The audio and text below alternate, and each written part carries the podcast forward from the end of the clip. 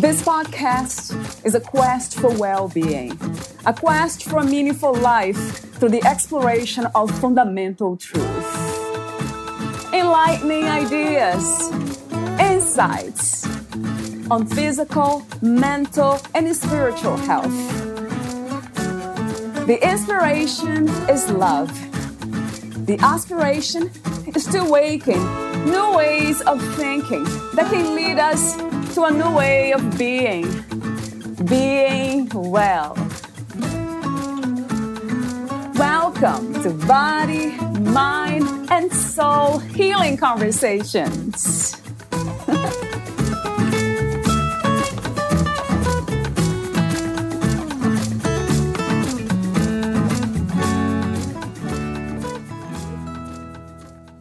Guide yourself and the children in your life to be the radiant, authentic beings that you truly are.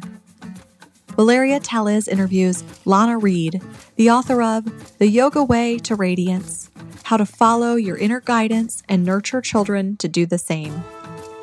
Lana Reed is a leading expert on children and yoga, having worked with both since the mid 1970s. She is a parent, Montessori educator, and a yoga professional recognized by Yoga Journal magazine as one of the top five Kundalini yoga teachers in the world. She has taught specialty yoga trainings, especially for women and senior citizens, and is a recognized leader in the international yoga community. Lana has authored several books Fly Like a Butterfly, Yoga for Children, The Five Fingered Family, Kundalini Yoga, Keep It Simple series, KISS Guide to Yoga and Yoga for Women, and her latest book, The Yoga Way to Radiance How to Follow Your Inner Guidance and Nurture Children to Do the Same. In 1997, she founded Radiant Child Yoga, one of the first programs that trains adults how to teach children yoga and work with raising children consciously. Through Radiant Child Yoga, Lana has trained over 15,000 teachers, parents, therapists, medical professionals, and child caregivers in the art of yoga for children, and has trainers for her program all over the world. She is considered the godmother of the children's yoga movement. She has produced several musical albums and videos as companions to her books. Her DVD, Yoga in Motion, was awarded Mom's Choice Award for 2008, as was her website, www.childrensyoga.com. She has also created Yoga Warrior cards, which bring action figures into the world of yoga. Lana lives in Northern Virginia with her husband and several animal companions, and loves to visit her son and his partner in Boulder, Colorado. Meet Lana at childrensyoga.com. Here is the interview with Lana Reed.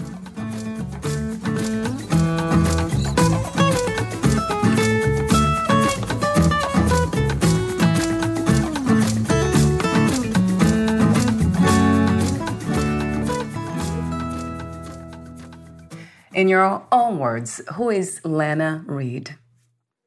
Oh, that is a big subject. so, in my words, um, I would say that uh, the the thing that occurs to me to say first is it's been my interest and desire to just be a whole human being. First of all, just be a human being like everyone else and to find that connection with everyone else. And at the same time, there's a part of me that's always curious and interested to grow and learn and be more of my so called self. What is the true self with the capital S, Lana? Um, it's very hard to describe this idea. Yeah. And the way that it feels to me is that through the ability to f- access my inner guidance, my inner self, my inner knowing. Yeah. And I understand that those words may not mean much to some people, but for me, there is this inner knowing about that has integrity. In other words, it integrates mm. what's happening with what my knowing is, with how other people are, and that integrity is a really important piece because the integrity allows me to know this is the truth for me right in this moment. Mm-hmm. And of course, each moment changes. Right. So uh, that can also change, but I can feel like the abiding, I would say, an abiding truth or an abiding presence of myself with a capital S. And I may deviate from that, I may forget it, but it's abiding. And I, I have found ways, especially in the past 20 years, but really since in the past almost 50 years, to find my way back to that. It's like the North Star, the compass. And some people they call that the center or finding balance and harmony. Would you say the same thing? That's going back to center? Yeah, I could say it that way. It feels a little more mm-hmm. dynamic to me than that. Right. That's why it feels a little bit like I'm following a thread of guidance or a something. It feels a little different to me, but I think especially when I'm teaching, I often use centering and grounding because that has to happen first. Talk to me for a moment about what's the real meaning of yoga and how did you come across it? Okay. Well, how I came across it is is has been the way that I've viewed it yeah. uh, always, and um, and so in 1972, a long, long time ago, I learned yoga as part of college, my my college education, and and I was very excited about taking that class because I had been reading spiritual books like the autobiography of a yogi, and I was in my early 20s at that time. And I felt a strong calling to understand what is God? What is life? How do we fit? What, what is this oneness that eh, keeps being talked about? And so the yoga brought me into a, an experiential space of all those questions I had and all those things I wanted to know. So the yoga for me was a very mind, body, spirit practice. And this was the 70s. And then I got into Kundalini yoga, which is a very dynamic, powerful, fast acting type of yoga that really quickly you feel transformed. Wow. So that's the 70s and the 80s. But then what happened, at least from my perspective, is in the 90s, uh, yoga became popular. And my experience is, and I don't mean this in any kind of a derogatory way, but my, my experience is that when something reaches the general public, it is watered down so that it suits them, so that they can relate to it. Right.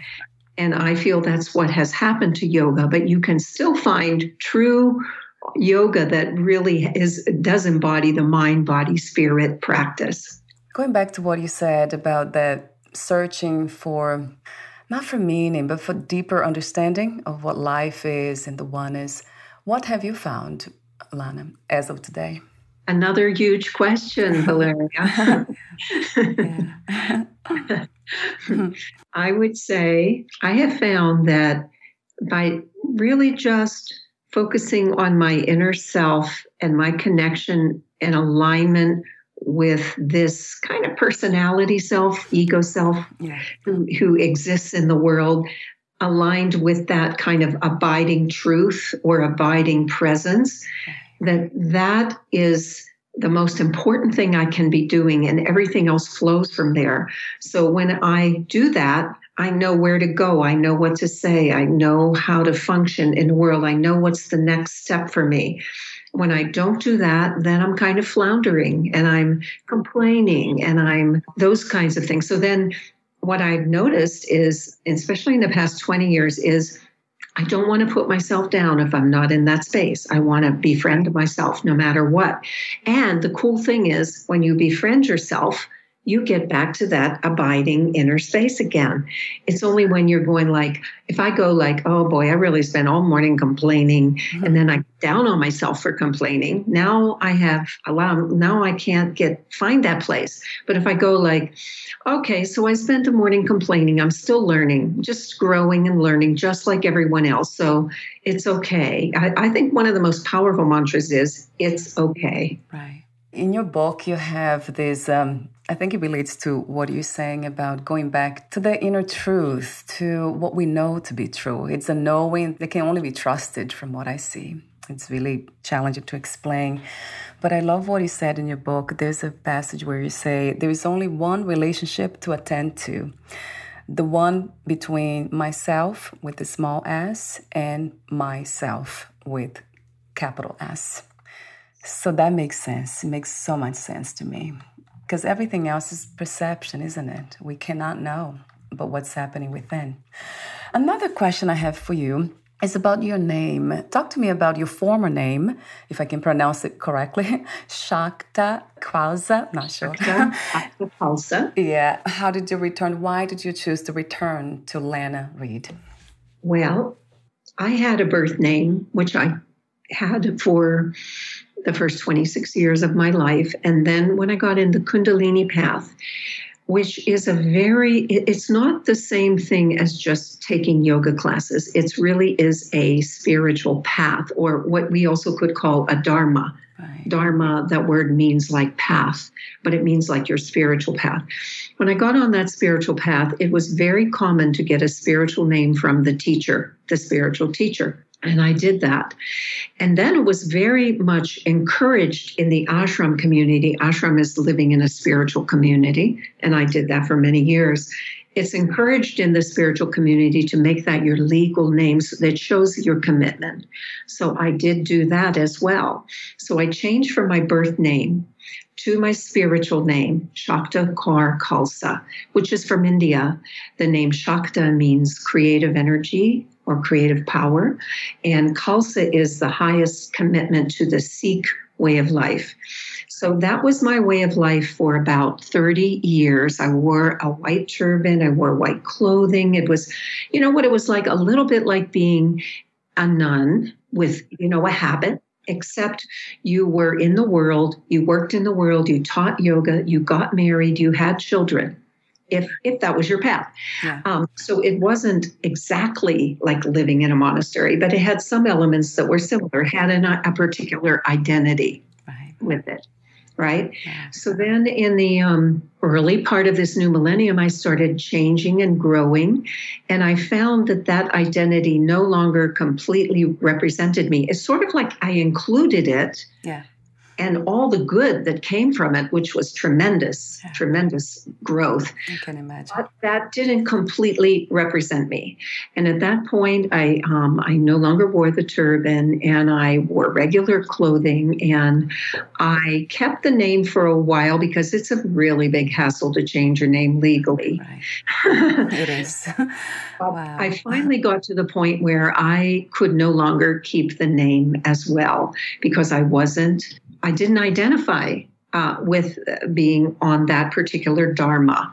Uh, like that was fine and good, but it wasn't who I was now. So I did go through this process and I took my, uh, instead of taking my birth name, which I also didn't completely relate to, what I did was I took my maternal grandmother's last name because my maternal grandmother, whose, la- whose name had been Reed, she's the only person in my whole childhood who really, really understood me. And I could go to her and I could feel like completely accepted by her. Right. And so I took her name her last name. And then my sister asked me if I would keep my birth name because she calls me that. So my birth name was April, and I put that in the middle. then I just, uh, I, I, mean, this, I have no explanation for the name Lana except that I liked it.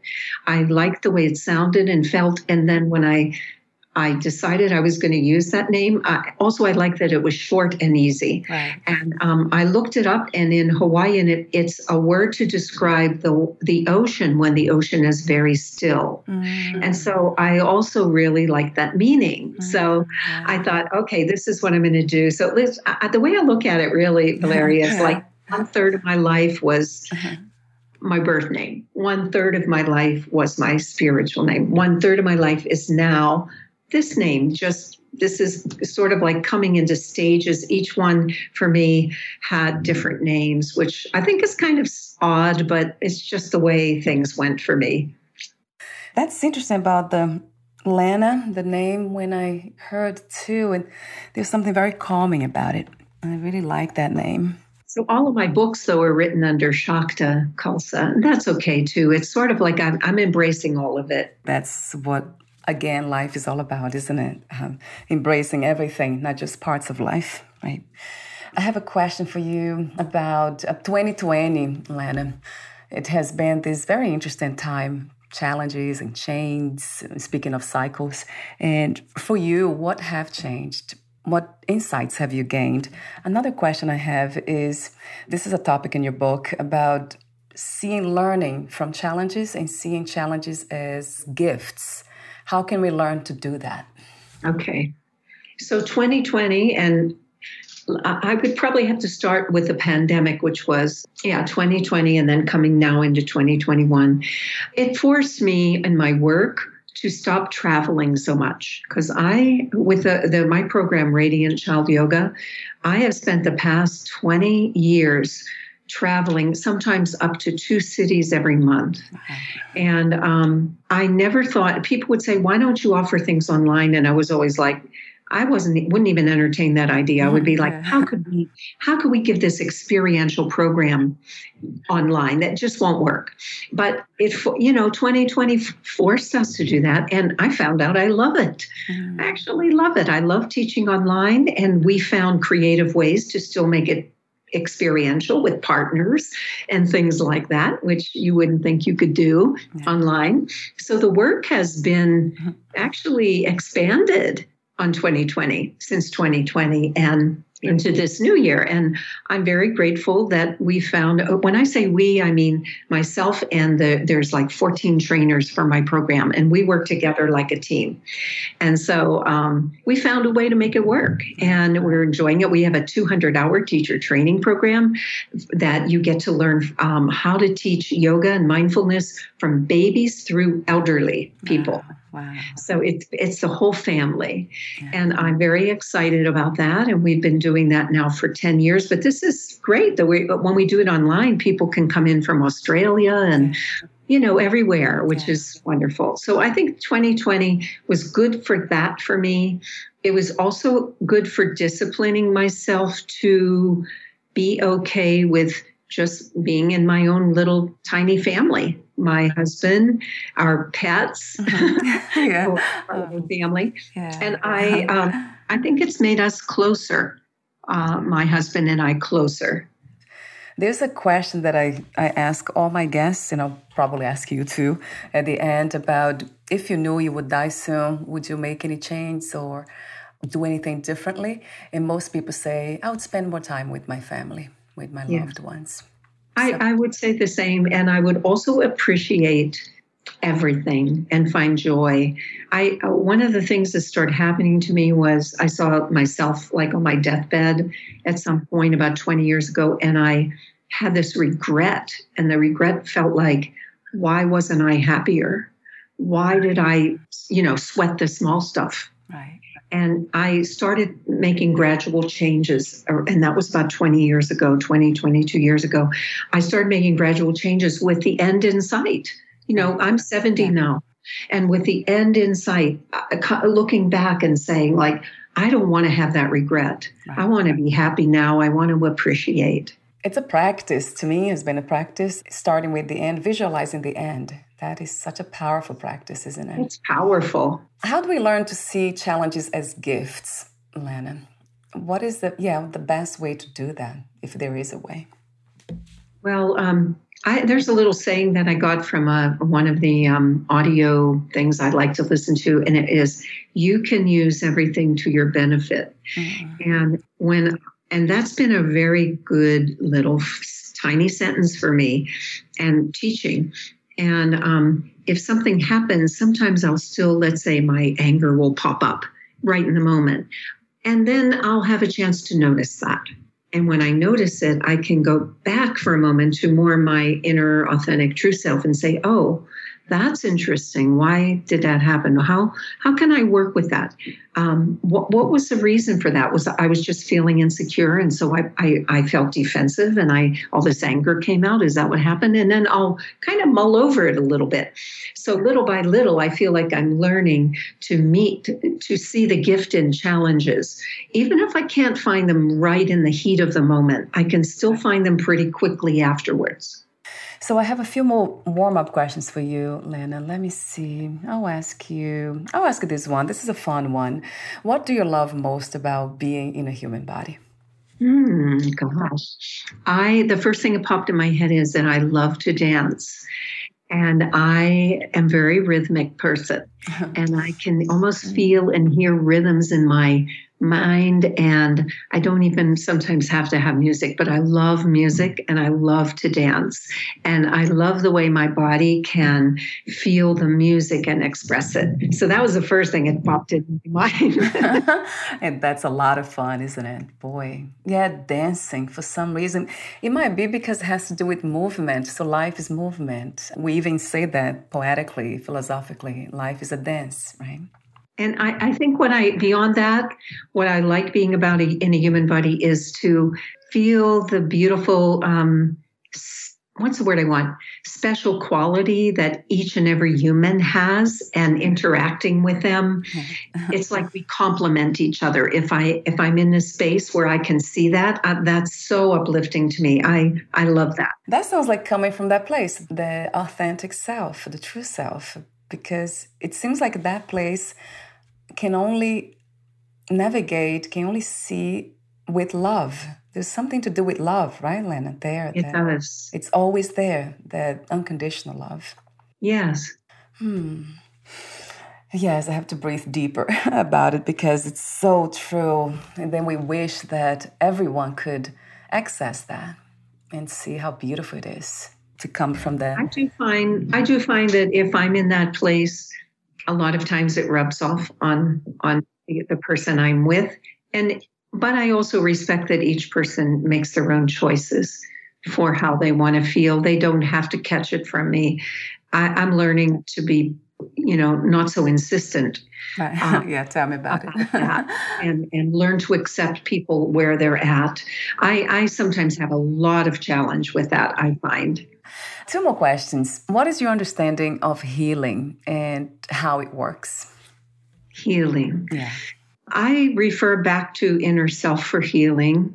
And I also have found that um, a healing touch will make a big difference. For example, many, many times I've bumped into something and I knew that I would probably have a big bruise there, but I just would rub that spot and send it like loving and healing energy and say it's okay. And a lot of times it wouldn't have a bruise then. Uh-huh. So I uh-huh. understand that healing is something much more subtle than what we th- usually think it is. What comes to mind is uh, energy work. I heard about Reiki. I think I have done before too, many years And also, ago. I teach qigong, and in oh. qigong, we we um, build energy in the body and especially in the hands. So there's a lot of healing that goes on in qigong. And my last warm up question is about freedom. What is the meaning of freedom to you? What is to be free?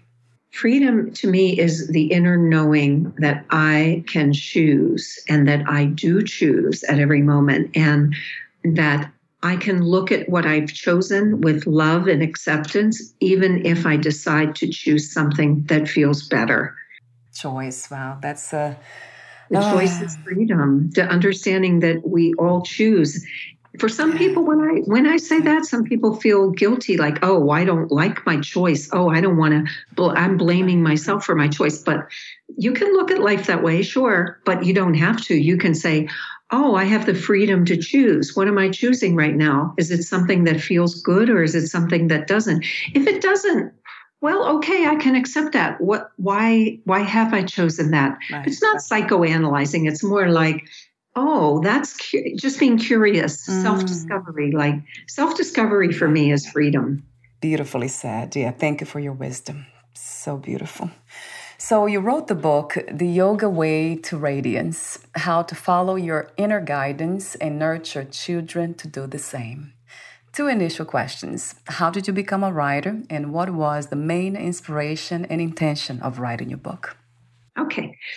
I had written five books in five years uh, from 1997 until uh, 2002. My publisher, Dorling Kindersley, is a, a big publisher that is known for a lot of beautiful graphics um, in their books. And they asked me to write some of these books, and some of them I proposed. And they were all yoga books, they were all instructional yoga books. One is Kundalini Yoga, one is Keep It Simple series Guide to Yoga. That one is like a dummies book yeah. on yoga. I also wrote Yoga for Women, and I wrote a children's book called Fly Like a Butterfly. And then I wrote a children's picture book called The Five Fingered Family. So I wrote those five books in five years. So it was like an intensive time period for writing. And I always have been a, a, writer. I write a lot of jour- I do a lot of journaling. I've always write I write poetry. I have a poetry website. So I've always been able to express through writing and it was always been like part, part of my own healing, you know, is like my own healing method was writing. Um, sometimes my higher self would just talk to me through writing and and it would it, I would have insights by the end of the journaling because my higher self or my true self or whatever would would tell me. It would just explain it right there yeah. in writing for me. You know, so I've always been a writer and I wrote those five books. Then I really focused on on growing Radiant Child Yoga, which is a training program for children all the way babies through teenagers on um, yoga and mindfulness. So we train adults how to do this with children. That's what we do in Radiant Child. I focused on that for a long time, and I always knew in the back of my mind I wanted to write a book of all the experiences and all of the um, knowledge that has come out of Radiant Child Yoga and I knew it wasn't going to be a, the same as my other books. It wouldn't be like an instructional book. It would be more like a feeling book. You know what I mean? Like you read it and you feel things, yeah. not just like do this pose, do this pose, do this pose. I, I knew it was going to be a feeling mm-hmm. book with some with some yoga in it and meditation in it. But but that would be sort of like on the side. And I'm so pleased with the way this book came out, uh, The Yoga Way to Radiance. And I felt satisfied when it was done. I, I wrote it, I think, in 2015. Um, I was satisfied that it expressed my journey with children and yoga, and also the journey of many people that I've taught, uh, and the profound changes that had happened in their relationship to themselves and to children. So I was very, very pleased with it and satisfied with it. Yeah, and it's a beautiful book. That's interesting. You said you related self discovery to freedom, connecting them. Yes. That's what I felt reading your book too. Like, wow, this is like a self discovery manual. You just go through it and then very reflective. I think that's a really perfect description of it. I love that. Thank you, Lana. That's a gift to all of us. We need more of these works out there and access them. Do you find it to be different or easier to teach yoga to children than to adults? Well, no, I don't find it easier. Um, truthfully, it's easier to teach adults in the sense that you don't have to think about class management yeah. with right, adults. Right. You know what I mean? You're just teaching an adult yoga class and you don't expect that somebody's going to get up and run around the room, right? yes. so true. but I'll tell you, but the trade off is teaching children is so heartful. It's so joyful and enlightening to me as the teacher. And that's what a lot of other teachers have said. So I always say if I want to relax, I'm going to teach adult yoga. Yeah. If if if I want to have some joyful, uplifting, amazing experience, I will teach children's yoga. But in our program, we do teach how do you manage the class? How, how do you keep it together so the kids stay focused and and they're breathing and they're doing the yoga along with you? Talk to me for a moment about non-attachment and the meaning of that, and if there is such a thing as healthy attachment. Okay. I don't think in terms of non attachment or healthy attachment. So I will have to reconstruct yeah. that in my own way of thinking. Yeah. Non attachment to me means I am willing to look at my part in anything that has just happened. And I'm willing to really explore that and discover with that what was my part in that, even if it was just vibrational. For example, I'm here in my, my son's house. If I come into the room and he's very, very quiet, and suddenly I'm blurting out, Hey, how about blah, blah, blah, and he doesn't respond really nicely to me, I could either think like he um, what's wrong with him or i could think oh I, I see that he was in a certain space and i was ignoring that and i was just coming in with my own energy and it wasn't a match. And so to me that would be a like non-attachment. I would be seeing what it was you know kind of not exactly self-analysis but more like going into myself what what was my part in this? Right. Yeah. So that's to me like non-attachment and healthy attachment. Healthy attachment is like with our children is to um, for example our children is to really express our love and nurturing energy toward them to just check in with them see how they're doing notice if I'm, for example, I have a son and when he was younger, notice if I'm just constantly telling him things or am I listening to him? Like to me, that would be like my healthy attachment. Am I, have I slowed down enough to really listen to him and hear his point of view? Or am I just bombarding him with what I think he should do? That's the question I often ask mothers about teaching their children to letting them be themselves guiding, but not trying to create their lives and yes. kind of map it up for them. That's the challenge, isn't it, Lana? How did you do it? Oh, well, I had lots of failures that I learned from. I can't imagine.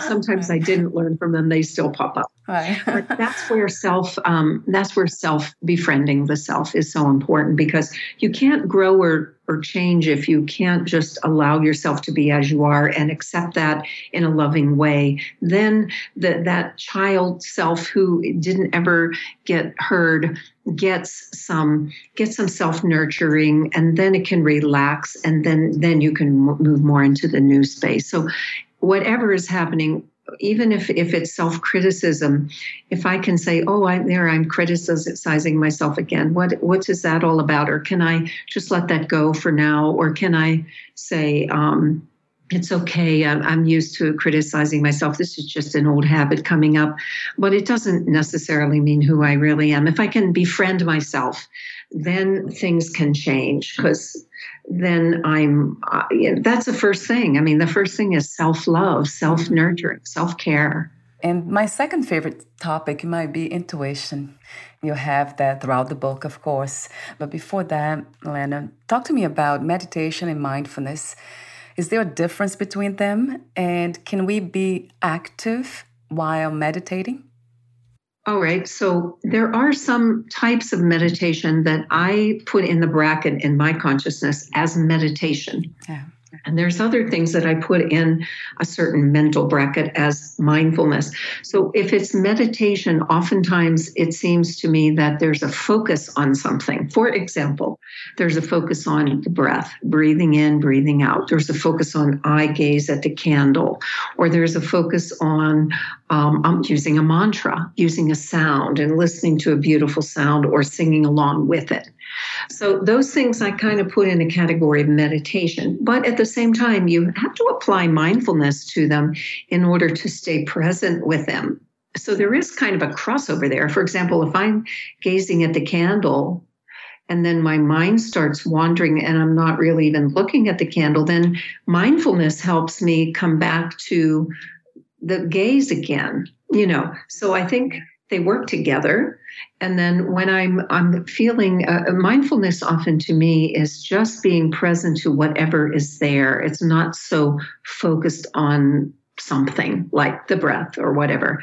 But everybody has different ways of defining this. But for me mindfulness is present in presence to now. This is another topic that is so powerful practice really. It has become sort of um, common saying, like so many people have saying. Eckhart Tolle, he kind of made it very commercial. But I love, love the idea that you speak in your book about mindfully checking in with ourselves each moment. Mm-hmm. You bring it down to the very simple way of doing just that, being in the moment by checking with ourselves. How am I now? How am I feeling? I love that, that idea, Lana. And I'll tell you, children are our best mindfulness teachers right. because they, especially the young ones, they are present to now. They are. And so we can learn from them.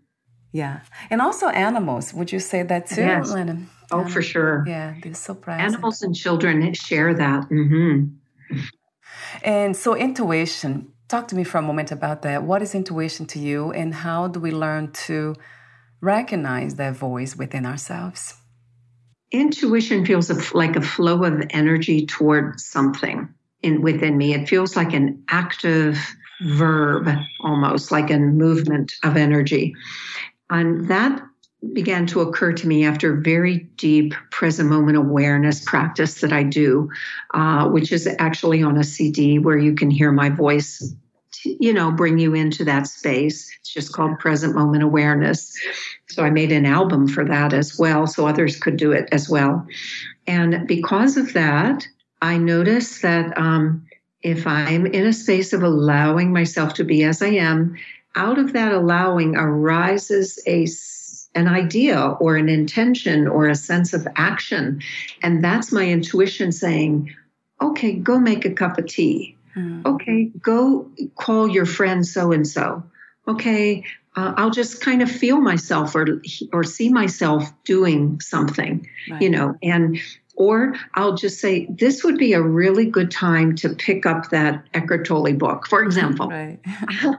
and just open it up somewhere. Like it's either a a voice or it's an image or just a feeling that comes over me. And I feel like that's my intuition. Yeah, that's how I experienced that too. It kind of it's directive. It, thoughts they're guiding us to do something that's needed in a way. And I love the the idea that intuition is guiding us to do something that's good for ourselves and others at the same time. Yes, I, I, I enjoy that. And so sometimes I might say, oh, I um, I'm going to call up blah blah blah or something. Yeah. But then I'll check in with myself, and I know it wasn't quite my intuition. I'll know it was like my insecure self was wanting to get something from that person, right. and then right. I'll just check in again. Is that really going to be the best thing to do right now? And sometimes it still is because sometimes we need someone to talk to, right? Yeah. But um, so there's very subtle levels of all this. And I think by learning to be present through meditation or through uh, mindfulness or just uh, being present to ourselves, we start to f- we start to hear and feel what is our true self. When it comes to following our intuition, really listening to that, would you say it's a matter of trust, uh, practice, or surrender? Practice. Practice, right, Lana? Mm-hmm. For me, I would say practice. And see, with the practice comes trust. Mm-hmm. And let's say the word surrender. Uh, let me find out how that fits for me. It's not a word I use, but let me let me try and see where that is. Surrender in the sense that I'm okay with where I am right now. Yes, I can I can call that surrender. That also brings us back to that idea of being accepting what is, just the yes, way it is. accepting what is. That really sounds like surrender. Yeah. Yes, yes. It's sort of like if, if now is all there is, right? Then now is then then surrendering or accepting now is it's almost like a no-brainer because there is yeah. only now. So yes, right, true. Yeah, it's a no-brainer. Um, no mind. Yeah, for sure. no thinking logically. yes, yeah. Because if, when you go to the mind, logical mind will never understand that. That there's just now, no past, no future. Yeah, the logical mind cannot understand that. Yes. That's our left brain, but our right brain is always in now. Yes, right. Oh, I love that. And I love the chapter in your book that you talk about the heart. That's chapter four into the high heart. Yeah. So explain to me what it means, the high heart. What is it? It's something that um, I just gave a name to because um, a lot of times we want to be in our heart with someone or with, you know, we we're coming from the heart. And sometimes it's more our human self emotional heart. And I'm not saying there's anything wrong with that, but there is another heart there that I have also discovered, which is I can have empathy for self and others. And at the same time, I can be like in my high heart, it sees and vibrationally hugs whatever's happening and it kind of can feel and see the the truth of it or the the validity of it or honor it or feel the wisdom of that thing that maybe doesn't seem so great but the high heart can feel the importance of it Oh wow, yeah. You know, the importance of what whatever it is that the emotional heart is going through. So it's kind of like I just developed that concept of high heart because that's how it felt to me. It actually feels like it's a not right in the center of the chest, but a little bit higher toward the um, clavicle bones in the in the uh, in the uh, chest. I love the practice you have there too. The waves of appreciation. That's a beautiful practice. Uh-huh. I would love for you to talk to me for a moment about uh, parenting karma. I think we all have an idea of what karma is, but when it comes to parenting karma, what would that be? I know there's a derogatory or negative view on the word karma, meaning like you get what you put out, and, yeah. and it seems like we use it as a punishing word. Right. But I feel like it is really just neutral. And um, the way I would think of parenting karma is if I am a person, let's say, who has anger issues, probably going to have a child who helps bring out those anger issues so that I can work on them if I see it that way.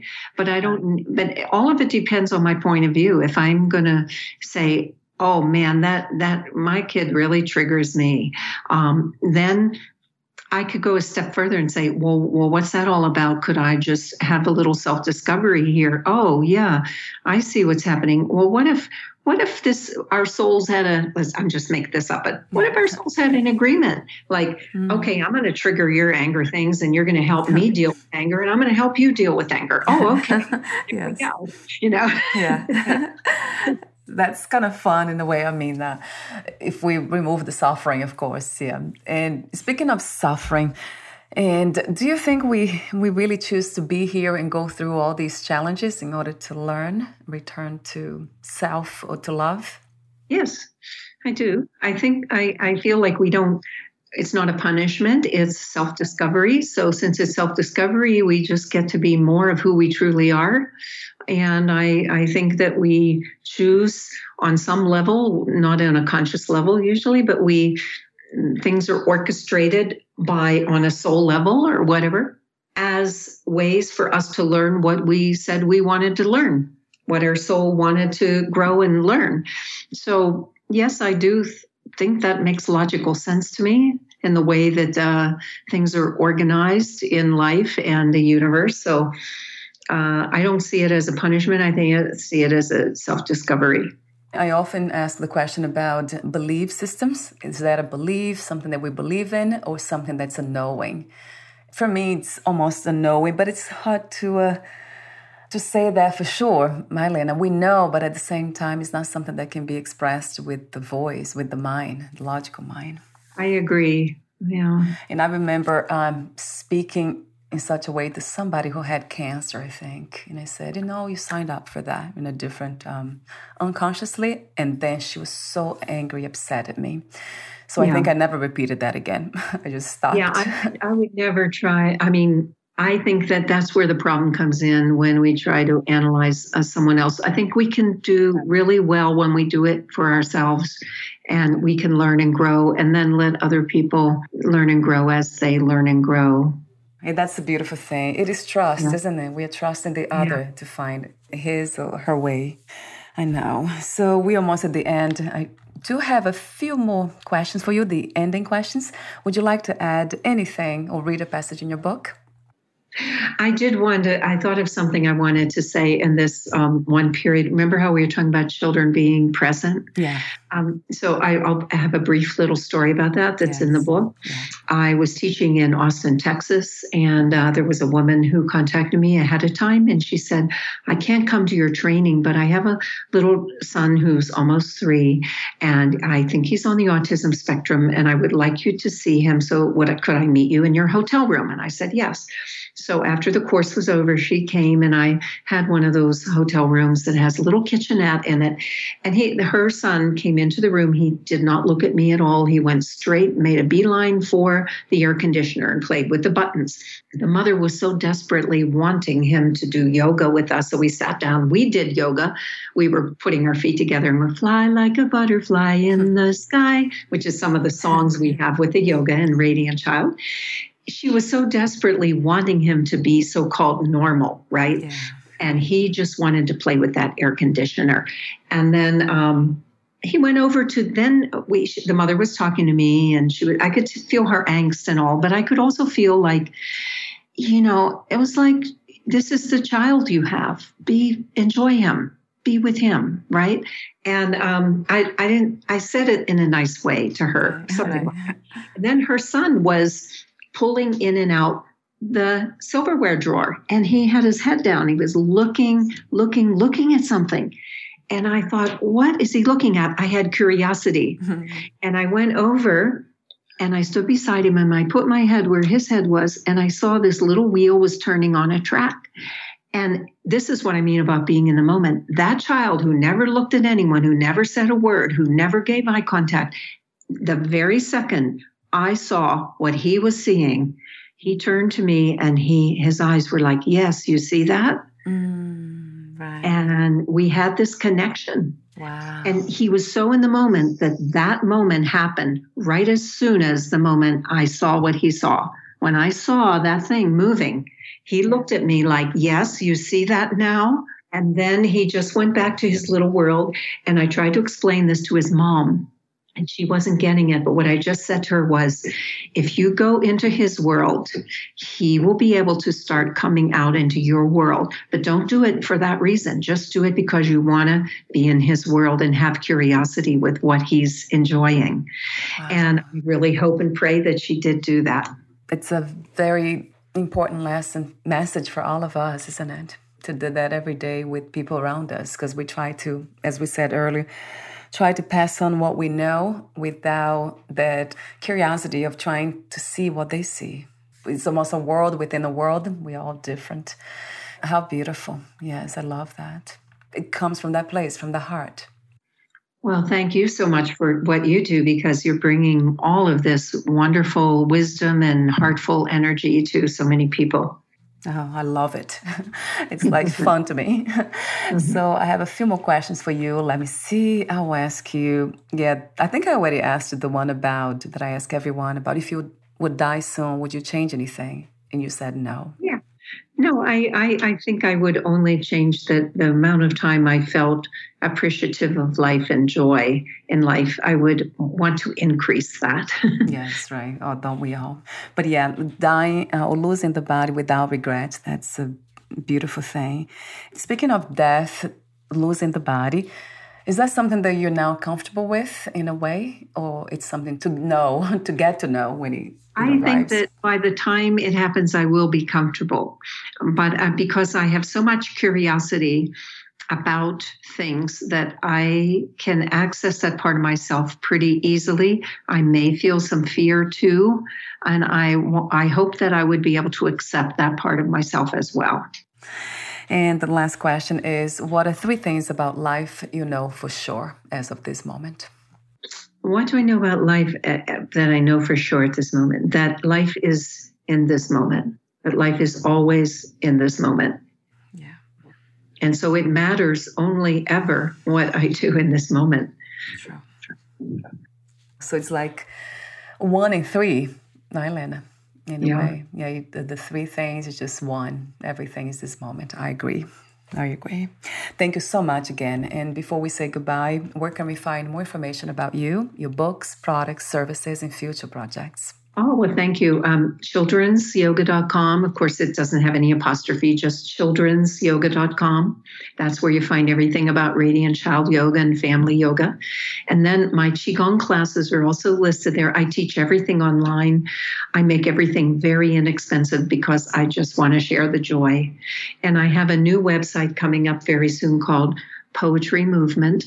It will have all my poetry as well as uh, qigong, uh, free qigong videos, and uh, so I think that that's that's mainly it uh, for me. Do I have the poetry website no, link? I'll, I'll send it to you because it's not actually up yet, but it will be in the next month. But I'll send it to you. Wonderful. So I have those links. Thank you so much again, and we'll talk soon. Thank you, Valeria. Thank you, Elena. Bye for now. Bye bye.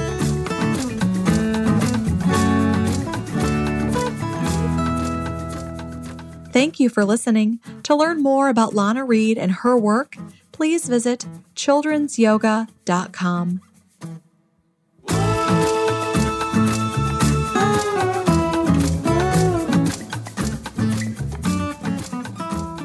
To learn more about this podcast, please visit fitforjoy.org slash podcast.